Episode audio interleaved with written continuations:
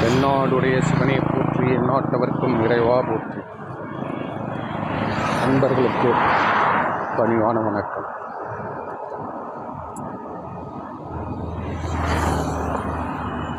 இன்னைக்கு ஒரு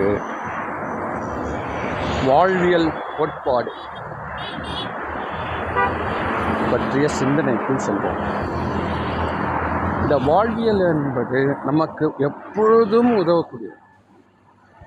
இதை யார் யாரெல்லாம் கையில் கொள்கிறார்களோ கையில் கொள்கிறார்கள் என்றால் அதன் வழி நடப்பவர்கள் வெற்றி மேலே வெற்றி தான் காண்பர். இதில் எந்த சந்தேகமுமே கிடையாது. என்ன அப்படி ஒரு வாழ்வு நான் ஒரு நாள் ஒரு க கடையில் ஒரு தையல் கடையில் பார்த்தேங்க. ஒரு காலண்டரில் எழுதி வச்சுருக்காங்க. என்ன போட்டிருக்காங்க? நல்லதே நினை. ஒன்று. ரெண்டாவது. நல்லதே செய். ஓகேவா? நல்லதே செய். மூன்றாவது. நல்லதே நடக்கும். நல்லதே நடக்கும். அது பக்கத்தில் வந்து ஒரு கடவுளுடைய படத்தை போட்டு. ம், இதை பார்த்தோன்னே எனக்குள்ளே வந்து ஒரு ஒரு புது ஒரு என்ன சொல் மின்னல் கீட் கீற்றுன்னுவாங்க இல்லையா அது மாதிரி ஒரு தெளிவு ஒன்று ஒன்று ஏற்பட்டுது. அப்போ சொல்கிறது கரெக்டு தானே? அப்படி. இருப்பினும் அதை நம்ம எப்படி புரிஞ்சுக்கணுன்றதுல நிறைய விஷயங்கள் இருக்குது ஏன் அப்படின்னா நல்லதே நினச்சி நல்லதே செய்து யாராவது நல்லபடியாக வாழ்ந்துருக்காங்களா? சொல்கிறாங்க எல்லாம். எங்க காமராஜர் இருந்தாருங்க நல்லதே நினச்சி நல்லதே செஞ்சாருங்கண்ணே. அவர் அவர் இறக்குறப்போ எத்தனை பேர் கூட இருந்தான் எத்தனை பேர் இருந்தான் எத்தனை பேர் அவரால் பலனடைஞ்சாங்க? இருந்தானா காந்தி சிறு பூச்சி கூட அவர் தொந்தரவு வரக்கூடாதுன்னு நினைக்கக்கூடியவர். எதிரிக்க கூடங்க. இது மாதிரி உலகத்தில் அதனால தான் மகாத்மா காந்தி ஒரு டேர்னிங் பாயிண்ட் அதை மாதிரி எல்லாராலையும் வாழவும் முடியாது. அதனால தான் இப்போ யாருமே காந்தியிசம் ஃபாலோ பண்ணுறதே கிடையாது. காந்தி நல்லவருங்க பாவங்க. அப்போ நீ அதெல்லாம் பார்த்தா நடக்குமாங்க? சில நேரங்களில் நம்ம வந்து ஆயிரம் போய் சொல்லி ஒரு கல்யாணம் பண்ணாங்க அப்படின்வான் சொல்கிறானா இல்லையா? ஏன்னா அவனுக்கு நல்லா தெரியும். உலகத்தில் நம்மளை வந்து ஏமாத்துறதே தொழிலாக சுற்றிட்டு இருக்கானுங்க. எல்லாரும் ஒருத்தன் ஒருத்தன் அடித்து பிடுங்கிறது தான் எண்ணத்தில் இருக்காங்கன்றது மிருக வாழ்க்கை தான் உண்மை. த அனிமல் கிங்டம் தான். சும்மா ஒரு மேலுக்கு வேணால் கொஞ்ச நேரத்துக்கு அப்படி கல்ச்சராக இருந்துக்கலாமே தவிர்த்து. உள்ளுக்குள்ளார எல்லாராலையும் இருக்க முடியுமா? ஒரு இலவசம்னு சொல்லிட்டோமே. எத்தனை பேர் போய் அது முந்தி கிந்தி அந்த காலண்டர் வாங்கிறதுக்கு பத்து பேர் கை நீட்டுவான். கடைசியில் வீட்டில் எடுத்துன்னு போயிட்டு அது அதை எடுத்து போய் ஒரு ஓரமாக வச்சிருவான். அதுக்கு மேலே மாட்டுறதுக்கு ஆணியே கிடையாது. அத்தனை காலண்டர் வாங்கி வச்சுருப்பான். அப்புறம் எடுத்து போய் அம்மா கோயிலில் எடுத்து போயிட்டு நேற்று கூட பார்த்தேன் ஒரு கோயிலில். கோயிலில் அவங்க எழுதி வச்சுருக்காங்க சார். அங்கே ஒரு மரம் இருக்குது அந்த கோயிலில். இங்கு பழைய காலண்டர்களோ சுவாமி படங்களோ கொண்டு வந்து வைக்க வேண்டாம். இது இது மாதிரி இதுக்குன்னே ஒரு போர்டு செஞ்சு மாட்டி வச்சுருக்காங்க. எவ்வளோ ஆச்சரியம் பாரு. அப்படிலாம் நம்ம மக்கள் வந்து தனக்கு வேணான்றதை எடுத்து போயிட்டு நல்ல இடத்துல வச்சுட்டு வந்துடுவான் இப்படி வச்சு உனக்கு வேணான்னா எங்கன்னா போட்டு போ. அந்த கோயில் கட்டி அவன் நடத்திங்கிறானே அவங்ககிட்ட அவன் தலைமையில ஏன் எடுத்து போய் போடுறேன் கோயில் என்ன கடவுள் கொடுத்து அமைச்சாரா? கோயில் அங்கேருந்து. கோயில் எங்கேருந்து வந்துச்சு? எந்த கோயிலாவது கடவுளே கட்டியிருக்காரா சார்? கோயில் கட்டினது யார்? எல்லாருமே நல்ல நினைப்பு இருக்கிறவங்க. மற்றவங்களுடைய நன்மைக்காக கட்டினது தான் கோயில். இந்த கோயிலில் நம்ம எப்படி நடந்துக்கணும்? இல்லையா? சரி அது போட்டோம் அது ஒரு பக்கம் வச்சிருவோம் தனியாக நம்ம இந்த இலவசம் இது இப்படி மாதிரி உலகம் இப்படி இருக்கிற பட்சத்தில் யார் வந்து நல்லதை மட்டுமே நம்பி வாழறவன்? இன்னைக்கு யாராவது ஒரு ஆள் சொல்லுங்க சார். ஒரே ஒரு ஆள் நல்லதை மட்டும். லைனில் நின்றுனே இருப்பான். பிரசாதம் கொடுத்துனே இருப்பாங்க. நம்பிக்கையாக இரு உனக்கு வரும். எப்படியோ முந்துவான். அந்த அதில் எவ்வளோ கலகம் பண்ண முடியுமோ அதை டிஸ்டர்ப் பண்ணி அதை கூட்டத்தை கழிச்சுட்டா இவனுக்கு முதல்ல வாங்கி போயிடுவான். இதுதான் உலகம். இதுதான் நடக்கிறது. சரி. அப்படின்னா அப்போ இவங்க இந்த காலண்டரில் எழுதி வச்சது இல்லை? நல்லதே நடக்கும். நல்லது எது? அப்போ நீ என்ன நினைக்கிற? நல்லதே நடக்குன்றதால நல்லது நினைக்கிறியா? அப்போ நீ நல்லது நினைச்சிட்டா நல்லதே நினைச்சுன்னா அப்புறம் கடவுளுக்கு அங்கே என்ன வேலை இருக்கு? நல்லா திருடுறான் சார்.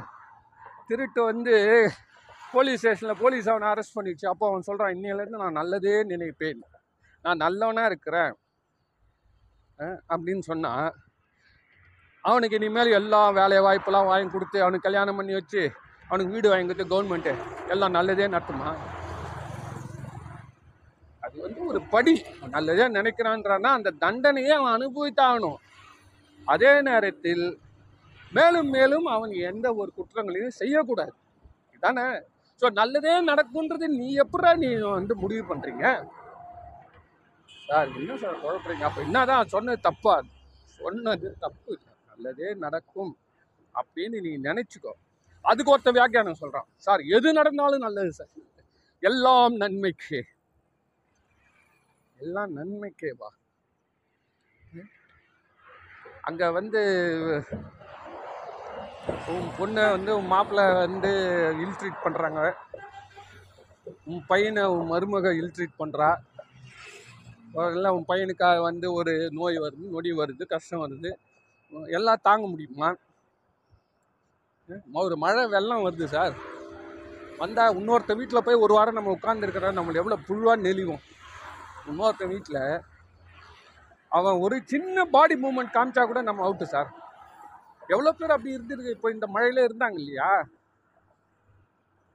எவ்வளோ இருந்தாலும் அவன் மனசில் இருக்கிற கஷ்டம் வந்து வெளியில் சொல்லலைன்னா கூட ஐயோ அவர் இடம் கொடுத்தாருங்கன்னு உள்ளுக்குள்ளார பாதி பத்து மணியாவது காப்பி கூட கொடுக்கலடா நம்ம. மனசுக்குள்ளார. நம்மளா இருந்தால் நம்ம வீட்டுக்கு வந்தவங்களை எப்படி கவனிப்போம்னு நினைப்போம் இல்லையா? அப்போ இது எல்லாம் நன்மைக்கு அப்படின்னு சொன்னால் உடம்பு ஒத்துக்குமா? நீ எல்லாம் நன்மைக்குன்னு நீ சொல்கிற உன் உடம்பு ஒத்துக்குமா? உடம்பு சொல்லுது. காப்பி வரல. டிஃபன் வரல. ஐயோ கேராக இருக்கே. கிரி எப்படி சார் இது வந்து? இது வந்து இந்த மாதிரி ஒரு உபதேசம் சொல்கிறதுக்கு முன்னாடி நம்ம நம்ம அதை ஸ்டேஜில் அனுபவிச்சு யாராவது சொல்லிட்டாங்கன்னா அப்படியே அதை எடுத்துக்கின்னு காலண்டர் எழுதி ஒட்டி வச்சிட முடியும்? ஃபாலோ பண்ண முடியுமா? அதில் நமக்குன்னு நம்ம வைக்கக்கூடிய கொள்கைகளை நம்ம ஃபாலோ பண்ணணும். இல்லையா? அப்படி பார்க்குறப்போ நல்லதே நினை நல்லதே செய். அவ்வளோதான் அந்த மூணாவது பாயிண்ட்டு நம்ம கிட்ட கண்ட்ரோலில் கிடையாது. அதை பற்றி நம்ம பேசுறது எதுவுமே கிடையாது. அது வந்து கடவுள் கையில் இருக்குது நல்லதே நடக்கும்னு நீ சொல்லக்கூடாது. சப்போஸ் அதை கடவுள் கூட சொல்ல மாட்டார். கடவுள் எப்படி தெரியுமா சொல்லுவார்? நல்லதே நடக்கும்னா கடவுள் என்ன சொல்வார்னா உனக்கு நல்லதும் நடக்கும் கெட்டதும் நடக்கும். இதெல்லாம் எதுக்கு நடக்குதுன்னா உன்னை உயர்த்துவதுக்கு நடக்குது. அதனால் உனக்கு நல்ல ப்ரொமோஷன் கிடைக்கும். அதுதான் அவர் சொல்கிறது நல்லது நடத்த மாட்டார். உயர்த்துவார் இறைவன்.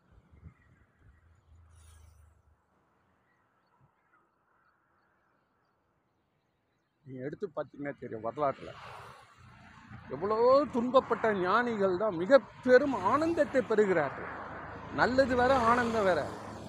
இறைவன் என்ன செய்கிறான்னா உயிர்களுக்கு ஆனந்தத்தை தருவானே தோத்து நல்லது கெட்டது இது ரெண்டுமே அவன் வந்து அவனா எதுவும் செய்யறதில்லை. நம்ம கிட்ட இருக்கிறதே எடுத்து தான் நமக்கு காட்டுவான். பார். நம்ம ரிப்போர்ட்ல காட்டுறான்ல. பிளட் ரிப்போர்ட் வேற எங்கேயுமே போக வேணாம் சார் பிளட் டெஸ்ட் எடுத்து நம்மளுக்கு ரிப்போர்ட் காட்டுறான்ல சார் அது என்ன அது? அந்த பிளட் டெஸ்ட் ரிப்போர்ட்டுக்காரன் அந்த உள்ளே இருக்க லேபுக்காரன் வந்து ஏதோ திரு சிவபிரகாசன் வந்திருக்கிறார். அவருக்கு ஒரு அரை கிலோ சுகர் எடுத்து போடு. ஒரு இரநூறு இரநூறு மில்லி பிபி ஏற்றி விடு. யூரிக் ஆசிடை கொஞ்சம் கம்மி பண்ணு. இவரின்னு நம்மளுக்கு அளந்து அளந்தா கொடுக்குறான் அவன். நம்ம உடம்புல என்ன இருக்குதோ அதை எடுத்து நம்மளுக்கு காட்டுறான் சார் அவன். அதில் பார்த்தீங்கன்னா நல்லது எல்லாம் சாதாரணமாக இருக்கும். இந்த கெட்டதை மட்டும் பிளாக் பண்ணி காட்டுவான். எங்கெங்கெல்லாம் போல்டு லெட்டர் ஸ்டார் வச்சு வருதோ அதெல்லாம் கெட்டது. அப்போது இறைவன் அது மாதிரி உன்கிட்ட இருக்கிறது எடுத்து உன் கடந்த பிறப்புலையோ இல்லை கடந்த வாழ்க்கையிலையோ நீ வாழ்ந்து வந்த சூழ்நிலையும் உன் மனநிலையும் இதுலேருந்து நீ என்னென்ன செயலை செய்தியோ அதோடைய விளைவுகள் தான் பாவ புண்ணியமாக நல்லது கெட்டதா நம்மளை கொடுக்குறான் புரியுதா? இது வந்து அவன் என்னவோ ஏதோ ஒன்று வந்து நல்லதே நடக்கணும் அப்போ ரிப்போர்ட் எடுத்தாலும் உனக்கு எல்லாம் நல்லதே இருக்குன்னு சொல்ல மாட்டான். அந்த மாதிரி இருக்குமா? வயசா வயசா என்ன ரிப்போர்ட் ஃபுல் க்ளீனில் என்ன வருமா? எல்லாம் வந்து இப்படி தான் வரும். அப்போது நல்லதே நடக்கும்னு ஒரு வந்து இதை கடவுள் சொல்கிற மாதிரி அந்த காலண்டரில் படம் போட்டிருக்கான்னு வச்சுக்கோங்க கடவுள் சொல்கிறார் வா நல்லதே நினை. சரிங்க சாமி. நல்லதே செய். முயற்சி பண்ணுறேன் சாமி. ஆனால் எதிராளி வந்து அவன் ஒன்றும் அடங்க மாட்டேன்றானே சார். நான் எவ்வளோ பொத்து போனாலும் அவன் மேலே ஏறி ஏறி அடிக்கிறான் சார் நம்மளை. நம்மளை வீக்காக நினச்சிக்கணும் பண்ணுறான் சார். அப்படி நம்ம ஏதாவது பேசினே இருப்போம் அது கடவுள் கேட்க மாட்டார் காதில் நீ எதாவது பேசிங்க மூணாவது பாயிண்ட் சுவாமியே சொல்கிற மாதிரி எழுதியிருக்கான். நல்லதே நடக்கும். இந்த இடத்துல நல்லதே நடக்கும் அப்படின்னு எங்கேயுமே கேரண்டியாக அவர் எதுவுமே வந்து பொருள் வாழ்க்கையை முன்னிட்டு சொல்லவே மாட்டார்கள். சொன்னால் அப்படி நம்ம நினைச்சோம்னா அது பெரிய ஏமாற்றத்துக்கு தான் போய் முடியும். ஏன்னா உலகம் அவ்வாறு இயங்கவில்லை. அவருடைய வேலை பிளட் டெஸ்ட்டில் உள்ளது உள்ளபடி உண்மையாக சத்தியத்துப்படி நடத்துறது தான் இறைவனுடைய வேலை. எல்லாருக்குமே சத்தியம் நீதிப்படி தான் நடத்துவார். ஒருத்தனுக்கு ஒரு மாதிரி இவனுக்கு ஒருத்தனுக்கு ஒரு மாதிரி. அப்போ அப்போ என்னங்க நீங்கள் இந்த மாதிரி பேசுகிறீங்க ஒருத்தனுக்கு வந்து பாம்பு கட்சி ஒன்று எழுப்புறாங்க அது மாதிரி இறைவனை போயிட்டு முட்டி மோதினார். யார்? மார்க்கண்டேயர். அவரு போய்ச்சின்னு போயிட்டார். அப்போது வந்து நல்லபடியாக கும்பிட்டவங்களுக்கெல்லாம் சித்தர்கள்லாம் எத்தனையோ சித்தர்கள் எத்தனையோ முனிவர்கள் எத்தனையோ விச்சாதரர்கள் தேவர்கள் முனிவர்கள் எல்லா பேரும் இந்த பூமியில் வந்தவங்களாம் எல்லாரையும் காப்பாற்றி விட்டுருக்கானே நல்லது நடத்திருக்கானே நீங்கள் எப்படி நீங்கள் கடவுள் நல்லதே செய்ய மாட்டான்னு நீங்கள் எப்படி நீங்கள் சொல்லலாம் அப்படின்னு நீங்கள் கேட்குறப்போ இது மாதிரி கேள்வி கேட்டு கேட்டு கேள்வி கேட்கணும் சார். என் மற்ற மதத்துக்கெல்லாம் கேள்வி கேட்குற உரிமை இருக்குதுன்னு சொல்லுவான் ஆனால் அந்த பதிலை வந்து ஒரு கதையின் அடிப்படையில் தான் அதை முடிப்பான். ஒரு தத்துவத்தின் அடிப்படையிலோ ஒரு கோட்பாடின் அடிப்படையிலோ சொல்லவே முடியாது. ஒரு கோட்பாடுனா அந்த கோட்பாடு படி இறைவன் எல்லாருக்கும் சமமாக இயங்கணும். அதுதான் அவங்களுக்கு அந்த தத்துவ அறிவு கிடையாது. அவங்களுக்கு எல்லாருக்கும் என்ன சொல்கிறான்னு கேட்டிங்கன்னா ஒரு வரலாறை சொல்லி அந்த வரலாறுல இப்படி பண்ணார் அப்படி பண்ணார். கடவுள் இப்படி நினச்சிக்கிட்டாரு அப்படி நினச்சி எதோ ஒன்று சொல்லுவான். எந்த அடிப்படையில் கடவுள் எப்பவுமே அதே மாதிரி பிஹேவ் பண்ணுறாருன்றது சொல்லணும்னா சைவ சித்தாந்தம் தான் சொல்லணும் மற்ற யாராலையும் சொல்ல முடியாது சார். அதுக்கு மேலே இப்போ வேதமே பேசாதான் அதுக்கு மேலே நீயே கண்டுபிடிச்சிக்கோன்னு சொல்லிவிடுமா நீயே கண்டுபிடி கேடு உனக்குள்ளார. நான் சைவ சித்தாந்தம் மட்டும்தான் எல்லா கேள்விகளுக்கும் விடை சொல்லும் சார். கேள்விகளுக்கு விடையெல்லாம் வந்து இந்த புராண கதையெல்லாம் வச்சு சொல்லாது. புராண கதையை வச்சு சொன்னாலும் அதுக்கு அடிப்படையில் உள்ள அந்த கோட்பாடுகள். பார்த்தீங்கன்னா நீங்கள் வந்து புராணம் வந்து இந்த தத்துவங்கள் எல்லாமே ஒரே ஸ்கேல் சட்டத்திட்டத்தின் அடிப்படையில் தான் இறைவன் இயக்கிறான். நினைச்சபடியெல்லாம் எல்லாருக்கும் வந்து பண்ணலை. அதெல்லாம் நம்ம நல்லா புரிஞ்சுக்கணும். அப்போது இறைவன் வந்து எப்படி சில பேருக்கு மட்டும் நல்லது பண்ணான் அப்படின்னா அவங்களுக்கு பு அந்த நல்லது செய்ய வேண்டிய நேரம் வந்து விட்டது. அவன் இல்லைன்னு சொன்னால் அவன் இப்போ இப்போ மாணி மார்க்கண்டேயர் போய் சுவாமியை பிடிச்சி அழுகுறான்னா சாமி அந்த போனன்னு வரைக்கான்னு தோணுச்சு. எவ்வளோ பேர் செத்துற போகிறான் அப்படின்னு தெரிஞ்சு அதுக்காக என்ன பண்ண போகிறான் இன்னும் நாலு தப்புன்ட்டு போய் சாக போகிறான்டான்னு முடிவு பண்ணிப்பான்ல. அவர் கடவுளிடம் போனோம் அது கடவுளிடம் போகும் பொழுது என்னை காப்பாத்துன்றதுக்காகவே அவர் போல. நீ தான் என் தகப்பன். புரியுதா? நீ தான் எனக்கு சரியான இடம். நான் சேர வேண்டிய இடம் நீ என்பதை அவர் கண்டு கொண்டதால் தான் அந்த யமன் அந்த இடத்துல தாக்கப்பட்டான்.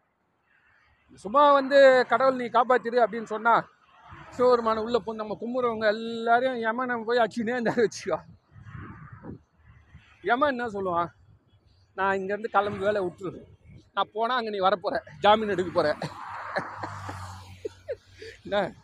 இப்போ எல்லாத்துலேயும் வந்து ஜட்ஜு மூக்கு நோய்ச்சி மூக்கு நோய்ச்சி மொத்த பேர் விடுவிச்சுனே இருக்காரு அந்த அந்த விசாரணை துறை இருக்குல்ல புலன் விசாரணை காவல்துறை என்ன பண்ணுவாங்க?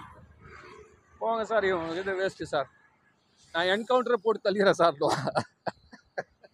ஈட்ட மாதிரி நிறுத்தி நீ உடனே நீ இது பண்ண போகிற ஆனாலும் என்ன அது மாதிரி இல்லாம இப்போ ஜா அதனால தான் இறைவன் வந்து எப்பொழுது யாருக்கு இன்டர்வியூன் பண்ணமோ அவனுக்கு மட்டும்தான் இன்டர்வியூன் பண்ணுவான். அதாவது தலையீடு பண்ணுறான் சரி மார்கண்டேயுக்கு அப்புறமா எத்தனை லட்சம் ஜனங்க சிவபெருமானை கும்பிட்டுருக்காங்க?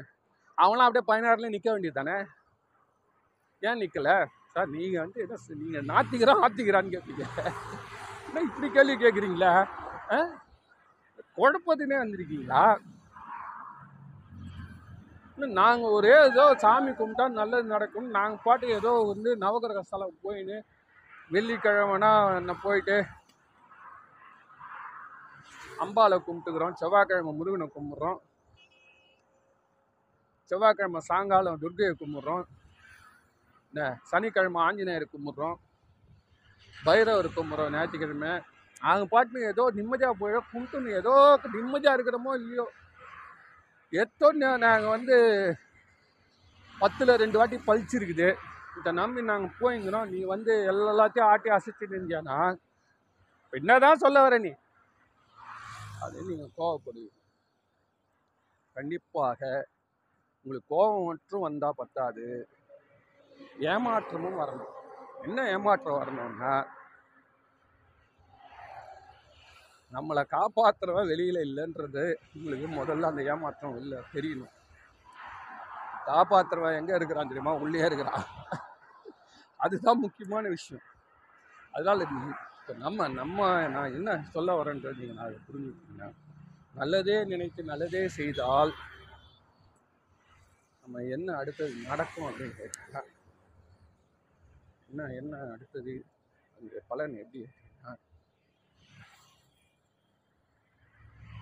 இறைவன் உடைய சன்னதியில் நம்ம போயிட்டு ஆஜராகிறோம். அவ்வளோதான் இறைவன் வந்து என்ன மற்றவங்க எல்லாருக்கும் அவங்க அவங்க அவங்க லெவல்லையே வந்து கீழ் உலகத்தில் விட்டு வச்சுட்டான் சார். நம்ம சொல்லுவாங்க தெரியுமா மேலே போ போ தூய்மையான காற்று இருக்குது அது மாதிரி. இறைவன் வந்து நம்மளை அவன் அவனுடைய நேர்பார்வையில் நம்ம வரோம் அப்போ இவ்வளோ நாள் இவ்வளோ நாள் என்ன நேரம் சாமி நேர்பார்வையில் நேர்பார்வையில் இருக்கிறாரு. எல்லாரும் இருக்கிறாங்க. ஆனால் அவருக்கிட்ட போய் அவருடைய பார்வையை பார்க்கக்கூடிய அளவில் அவங்களுக்கு மன உறுதி கிடையாது. யாருமே கிடையாது. தீபாவளி காட்டுறப்ப டக்குன்னு கண்ணை முடிக்கிறோம். ஏன்? சாமி நல்லா பாரேன் ஏன் கண்ணை முடிக்கிற ஏன் அப்படின்னா நம்மளால் வந்து அந்த ஃபோர்ஸ் தாங்க முடியாது. அது வந்து அந்த ஒரு க்ஷணத்தில் நம்மளை எல்லா விதத்துலையும் காப்பாற்றிடுன்னு நம்ம கட கடன் நம்ம ப்ரேயரை சொல்ல ஆரம்பிக்கிறோம். நம்ம வேண்டுதலை சொல்ல மறந்துடக்கூடாதுறான்னு அப்போ உன்னுடைய சுயநலம் தான் அங்கே நிற்குது இல்லையா? அதனால் இறைவனை இறைவனை நேருக்கு நேர் பார்க்கக்கூடிய இறைவனோடு சமமாக நிற்கக்கூடிய நிலைமை உனக்கு எப்போ வருதுன்னா நல்லதே நினை நல்லதே செய்யணும். அப்போ என்ன நடக்கும் அப்படின்னா go to rule number one நல்லது நினை நல்லதே செய்யணும் அந்த மூணாவது கேள்வியை பற்றி நீ சிந்திச்சாலே உனக்கு அந்த முதல்லேருந்து விளைக்கிறேன்னு அர்த்தம். நல்லதுன்னு நினைக்கிறதுலேருந்து விளைக்கிறது. ஏன்னா அது அந்த கொஸ்டின் உனக்கு உடம்புக்குள்ளார உள்ளுக்குள்ளார ஊறிடணும். நல்லதே நினைத்து நல்லதே செய்தலே தான் தவம். இப்போ புரியுதுங்களா? நான் நல்லது செஞ்சேன் நான் நல்லது செஞ்சேன் நான் நல்லது செஞ்சேன் சொல்கிறது இல்லை என்ன நல்லது செய்யலான்னு நினைக்கணும். எப்பொழுதுமே இன்னொருத்தருங்க என்ன நல்லது செய்யும். அல்லது இந்த சூழ்நிலையை எப்படி நல்லதாக பயன்படுத்திக்கலாம். கெட்டது நடந்தால் கூட சரி. இந்த சூழ்நிலையை நான் எப்பொழுது நல்லதாக பயன்படுத்தி கொள்ளலாம் என்று நாம் நினைக்கிறோம் இல்லையா? அதுதான். நல்லதே நினைத்து நல்லதே செய்தல் என்பது. இப்படி தான் நம்ம அதை புரிஞ்சு கொள்ளணும் டீகோட் பண்ணணும் மனதில் வாங்கி கொள்ளணும் உள் வாங்கி கொள்ளணும். நம் ஒவ்வொரு நாடி நரம்புகளையும் அது இழச்சி இப்போ இந்த மாதிரி செய்கிறப்ப பார்த்தீங்கன்னா நிறைய ப்ராப்ளம் சால்வ் ஆகுதுங்க. நிறைய ப்ராப்ளம் சால்வ் ஆகுது. எந்த ஒரு பிரச்சனைக்கும் பின்னாடி தொங்கிட்டே இல்லைங்க. தொங்கிட்டு இருக்க வேண்டிய அவசியமே இல்லை. ஏங்க அவன் ஏன் நம்மளுக்கு மனசால் ஜீர்ணிக்கவே முடியாது? அவன் ஒன்றுமே செய்யாமல் அவன் நல்ல பேர் வாங்கி போயிட்டான் சார். அவன் ஒன்றுமே செய்யலை சார். அவன் நான் தான் இவ்வளோ கஷ்டப்பட்டேன். இவ்வளோ பாடுபட்டேன். அது எப்படிங்க அவனுக்கு அது நடந்தது அப்படின்னு? நம்மளால் உலகத்தில் ஆயிரத்தெட்டு விதமான தொந்தரவுகளையும் சங்கடங்களையும் வேதனைகளையும் வெறுப்புகளையும் எல்லாவற்றுக்கு மேலே முரண்பாடுகள். ஏனே தெரியாது. அன்னைக்கு மத்திய பிரதேசத்தில் காட்டுறாங்க. மத்திய பிரதேசத்தில் வந்து மூன்று முறை முதலமைச்சராக இருந்துட்டார் ஒருத்தர். புரியுதுங்களா? மூன்று முறை முதலமைச்சராக ஒருத்தர் இருந்துட்டார். அப்போ நம்ம என்ன நினைப்போம்? நாலாவது வாட்டி அவர் தோற்றுருவார் மூணு வாட்டி இருந்துட்டு அப்புறம் போன வாட்டியே ஜஸ்ட் பாஸ் பண்ணியிருக்காரு. மூணாவது வாட்டி ஜெயிக்கிறப்ப ஜஸ்ட் பாஸ் அப்போ நாலாவது வாட்டி குறையணும். அவர் அவுட் ஆக போகிறாருன்றது தான் எல்லாரும் எதிர்பார்த்துருக்குறாங்க. பார்த்தீங்கன்னா நாலாவது வாட்டி ஜெயிச்சிட்டாங்க. நாலாவது வாட்டி ஜெயிச்சுட்டு இந்த மகா ரா ராமருக்கு பட்டாபிஷேகம் சுட்டுறாங்களே அது மாதிரி அவருக்கு அவர் தானே நாலாவது வாட்டி முதல் மந்திரி உட்கார வைக்க போகிறாங்க அவர் குஞ்சு போட்டு தான் ஓட்டு வந்தது அதனால் அவரும் ரெடியா ரெடியாக இருக்கார். போயிட்டு நம்ம போயிட்டு இன்னைக்கு போயிட்டு பட்டாபிஷேகம் பண்ணிக்கணும்னு. இதில் என்ன ஒரு வேடிக்கை கேட்டிங்கன்னா அவர் வந்து இந்த ஜெயிச்ச எம்எல்ஏங்க எல்லாரும் கூட சேர்ந்து ஃபோட்டோ எடுத்துருக்கிறார் சார். எல்லாம் பார்த்துங்க ஜெயிச்ச எம்எல்ஏங்க. ஒரு நூற்றம்பது பேர் இருக்கிறாங்க வச்சுக்கலாம் நூற்றம்பது பேர் நிற்க வச்சு நடுநாயகமாக இவர் ஃபோட்டோ எடுத்துக்கிறார் சார்.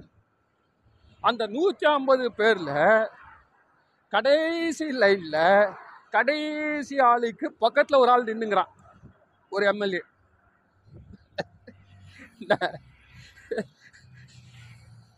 மேலே இருந்து ஒரு ஆர்டர் வருது. என்னன்னு கேட்டால் அந்த கடைசி ஆள் இருக்கால அவன் தான் முதல் மந்திரி. மேலே இருந்து சொல்லிட்டாங்க நீ போதும் நீ ஒதுங்கிடு. உனக்கு நாங்கள் வேறு பதவி தரோம். அவன் அவன் அப்படியே அவர் அவரால் இன்னும் ஜீர்ணிக்க முடியல. ஆனாலும் அதை அவர் ஒத்துக்கினார். அவர் போராடங்கள்லாம் சொல்கிறாரு எனக்கு வந்து ஜனங்களுடைய அன்பே போதும். பதவி வேணாம். அப்படின்னா அந்த பதவியை பற்றியே பேசுங்கிறார். நீ பதவி வேலைன்னு சொன்னால் நீ அதை பற்றியே பேசுகிற நீ வேற நான் மக்களுக்கு நன்மை செய்வேன். மக்களுக்கு மத்தியில் நான் எப்பவும் நான் மறக்காமல் இருக்கிறது தான் என்னுடைய ஆசை. இப்படி பேசிக்கிறார் யோ ராமர் என்ன பண்ணாரு? ராமர் என்ன பண்ணார்? இப்போ நான் சொன்னது நல்லது இதெல்லாம் தான் ராமாயணம். இந்த ராமாயணத்தில் நீங்கள் படிச்சீங்கன்னா இதான் நடக்கும். ராமர் என்ன பண்ணுவார் நல்லதே நினைப்பார் நல்லதே செய்வார். ஆனால் அவருக்கு நல்லது நடந்துதா? நடக்கலையே. மனைவியே தூக்கிட்டு போயிட்டான் சரி மனைவியை தூக்கி போனால் இட்டுல வந்த மனைவி கூட வாழ முடிஞ்சுதான் அதுக்கு ஒருத்த போய் சொல்லிட்டான் ஆத்தி காமிச்சு அவர் வாழ்க்கை ஃபுல்லாக ஒரே சோகமயமாக இருக்குது.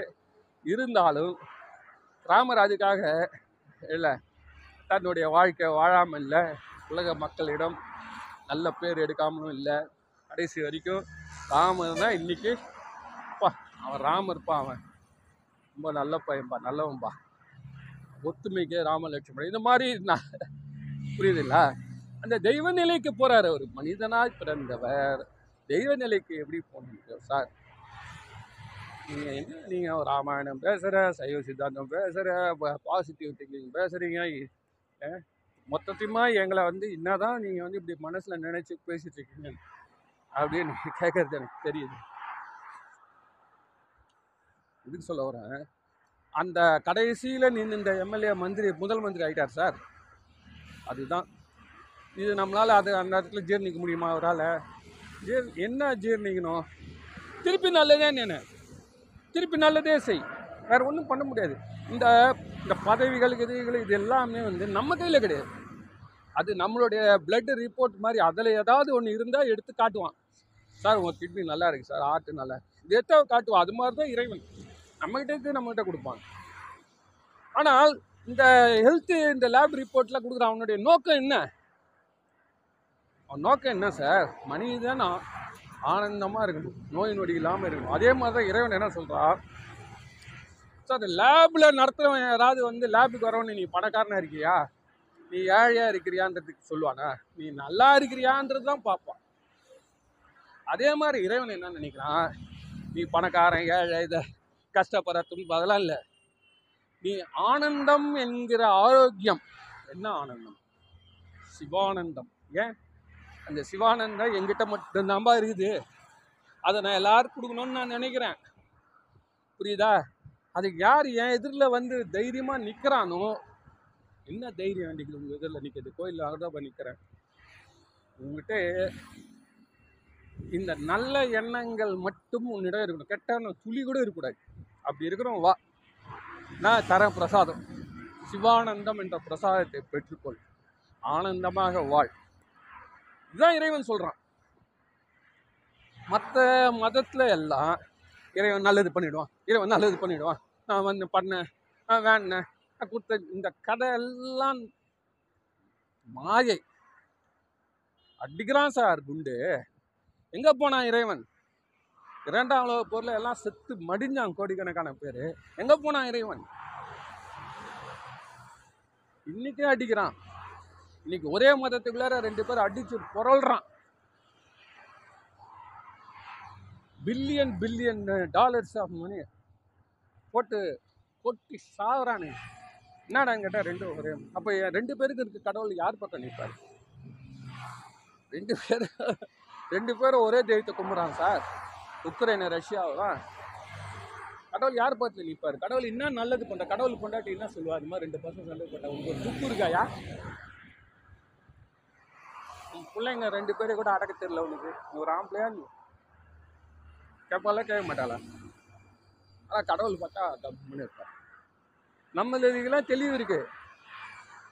கடவுளை நம்ம எதுவும் கேட்கக்கூடாதுப்பா. அப்படின்னு மற்ற மதங்கள் சொல்லும். அது அவரு அவருடைய டிசிஷன் தான் ஃபைனல் காட்ஸ் டிசிஷன் காடு என்ன நினைக்கிறாரோ அதுவே நடக்கட்டும்மா கடவுளே ஒன்றும் நினைக்கல. ஏன் அப்படி விதவிதமாக நினைக்க போகிறாரு உங்ககிட்டருந்து எடுத்து தாண்டா உனக்கு காட்டுறாருன்றது தான் சரியான புரிதலாக இருக்க முடியும். சரியான புரிதலாக இருக்க முடியும். இல்லைன்னு சொன்னால் ஐநா சபையோட மோசமாயிடும். கடவுளுடைய நிலைமை. அவர் சொன்னால் எவனும் கேட்க மாட்டான். ஏன்? நீ பாரு அந்த சண்டை மட்டும் தீர்த்து வச்ச. எங்களை விட்ட என்ன இலங்கையில் எவ்வளோ பேர் செத்தான்? அந்த நல்லூர் முருகன் எங்கப்பா போயிருந்த நீ? கேட்பமா கேட்க மாட்டோம். லட்சக்கணக்கான பேர் செத்தானே அதே யாழ்ப்பாணத்தில்?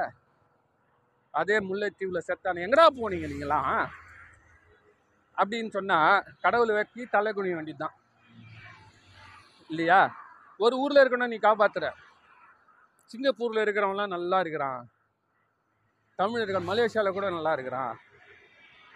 ஆனால் இலங்கையில் செத்தானுங்களே. ஏன் சுவாமி? அங்கே வந்து நல்லா சிங்கப்பூரில் பெரிய அழகழகாக கோயில். சிங்கப்பூரில் போய் பார்த்தீங்கன்னா நம்ம கோயிலெலாம் இழச்சி வச்சுருக்கிறான். ஏன்பா எங்கள்கிட்ட மட்டும் குண்டு போட்டு சாவணும்? கேட்க முடியுமா? கேட்க முடியுமா? நம்ம கேட்க மாட்டோம். ஏன்னு கேட்டால் எப்பா நம்மளே ஆனால் விட்டு வச்சுக்கிறானேன்னு ஒரு சுயநலம். கேட்டால் நம்மளும் கோயில் காலி பண்ணுவானேன்னு. உண்மையாக சுவாமியை பார்த்து கேள்வி கேட்கக்கூடிய ஒரே மதம் வந்து சைவ சமயம் மட்டும்தான்.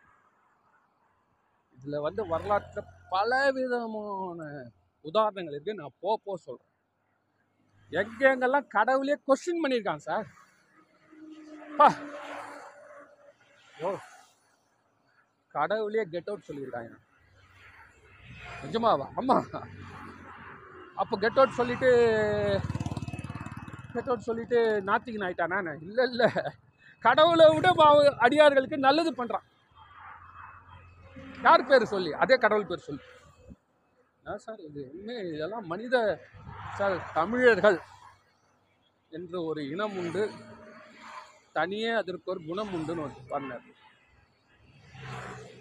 அதுதான் இந்தியாவிலே அட்வான்ஸ்டு திங்கிங் ஏன் அப்படின்னு கேட்டிங்கன்னா எப்பவுமே வந்து ஒரு சமுதாயம் முன் ஏர் போகிற வழியில் தான் பின் ஏர் போகும். முன் ஏர் போகிற வழியில் தான் ஒரு ஒரு குடும்பமே எடுத்துக்கங்க சார் அவங்க வந்து பெரிய பிஸ்னஸ் ஃபேமிலி அவங்க வெல் எஜுகேட்டட் ஃபேமிலிங்க எப்படி சொல்கிறோம் அதே சூழ்நிலையில் வளர்கிறாங்க சார் இதெல்லாம் நிறைய விஷயம் இருக்குது நான் உங்களுக்கு கோப்போ சொல்லுவேன். தமிழ் இந்த இந்த கேள்வி கேட்கும் உரிமை. இது வந்து இறைவனாக இருந்தால் கூட